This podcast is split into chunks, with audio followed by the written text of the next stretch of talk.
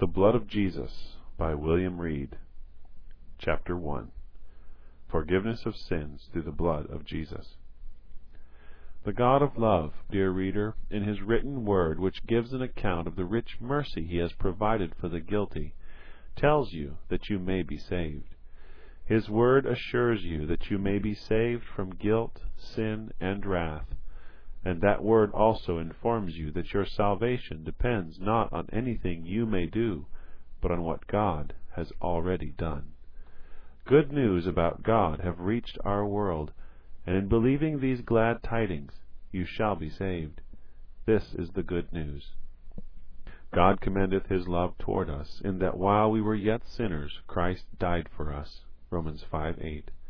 For God so loved the world, that he gave his only begotten Son, that whosoever believeth in him should not perish, but have everlasting life. John 3:16. Christ died for the ungodly. Romans 5:6. He hath made him to be sin for us, who knew no sin, that we might be made the righteousness of God in him. 2 Corinthians 5:21. If, by simply believing the good news about what God through Christ hath done for sinners, we become partakers of Christ, Hebrews 3:14, and are accepted in the Beloved, Ephesians 1 6, it will become matter of personal consciousness and spiritual joy that we have redemption through his blood, the forgiveness of sins according to the riches of his grace, Ephesians 1 7. Be it known unto you, therefore, that through this man is preached unto you the forgiveness of sins, and by him all that believe are justified from all things. Acts 13:38. I beseech you to settle it in your mind that forgiveness of sins Acts 13:38 lies at the very threshold of the Christian life. It is a blessing, needed and obtainable now. You must have forgiveness, or perish forever. You must have it now, or you cannot have peace. It is surely a most delightful thought that you may have the guilt of all your past sins blotted out at once and forever. God pardons freely and at once. He does not inculcate any preparation in order to pardon. One who knew the blessedness of enjoying his pardoning mercy testifies thus concerning it If we confess our sins, he is faithful and just to forgive us our sins, and to cleanse us from all unrighteousness. 1 John 1 9.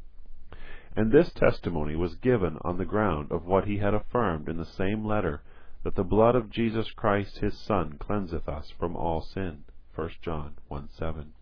He does not say, after you have repented more thoroughly, after you have spent days and weeks in agonizing prayer, after you become more thoroughly instructed in divine things, and after you pass through years of trouble and sorrow, then you may venture to hope for forgiveness.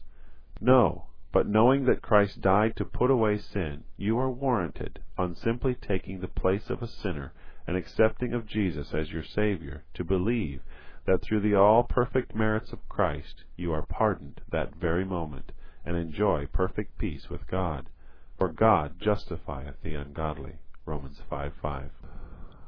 Peace with God through the forgiveness of all your sins may thus be obtained at any moment, seeing that you do not have to repent for it, work for it, or wait for it, but simply believe what God says regarding Christ having made peace by the blood of his cross. Colossians 1:20 and being justified freely by his grace through the redemption that is in Christ Jesus Romans 3:24 and being fully satisfied that your sin has been forgiven you in a righteous way being put away by the precious blood of Christ 1 Peter 1:19 God being well pleased for his righteousness' sake Isaiah 42:21 just and the justifier of him that believeth in Jesus Romans 3:26 peace that passeth all understanding, Philippians 4 7, will spring up spontaneously within your soul, like the fresh flowing current of a perennial fountain. In reference to the pardon of your sins, there is no time to be lost, for the Holy Ghost saith, Today, Hebrews 3 7. And were you now refusing to listen and dying in your sins ere tomorrow's sun arose, you would inevitably perish eternally notwithstanding your conviction of sin and anxieties of soul. For Jesus himself assures us that he that believeth not shall be damned. Mark 16:16. Besides, You can do nothing else that will prove satisfactory to yourself or well pleasing to God until you have obtained the forgiveness of your sins. And as pardon of sin is the first thing that you feel in need of, so it is the first thing which is presented by the God of love for your acceptance. For God is still to be found in Christ reconciling sinners unto himself, not imputing their trespasses unto them. 2 Corinthians 5:19. Moreover, you will have your whole life and character affected in the most striking way by the scripturalness or unscripturalness of the views you now entertain of the God of all grace (1 Peter 5:10), and the hardiness or hesitancy with which you embrace his pardoning mercy. As a man's position in the world is very materially affected by the character of his elementary education and early training, so is the position of even true believers in Christ materially affected, not only in this world, but in the world to come, by their being thoroughly grounded or not grounded in the great elementary truths of the gospel of the grace of God, which preaches present pardon and immediate peace to every one that believeth. Romans 1:16. Your position as well as destiny for time and for eternity are now to be determined. It is, therefore, of the last importance that you should have thoroughly scriptural views and an intelligent experience of the grace of God as it is manifested to you a sinner in the person and work of His Son Jesus Christ. And again, the character of your service for God and your success in winning souls will very greatly depend upon the clearness with which you realize your own salvation through the blood of Christ at the commencement of your Christian course. For how could you labor faithfully to bring others to feel the constraining power of the love of Christ unless you yourself felt assured that He had loved you personally and put away your sin?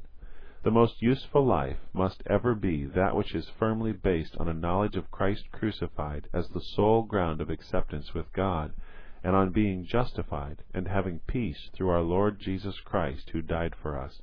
1 Thessalonians 5, 9 and 10 it will be found that those who do most for God and their fellow sinners are such as the Rev. Robert M'Cheyne, who knew himself to be forgiven by God and safe for eternity, of whom his biographer says that he walked calmly in almost unbroken fellowship with the Father and the Son, and who himself thus describes his own undoubted conversion in the only record he has left of it: When free grace awoke me, by light from on high, then legal fears shook me, I trembled to die.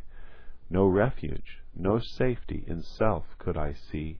Jehovah Tsidkenu my Saviour must be.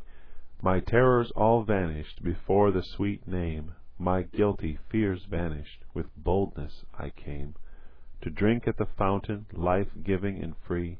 Jehovah Tsidkenu is all things to me. Footnote Jehovah Tsidkenu, translation, the Lord our righteousness.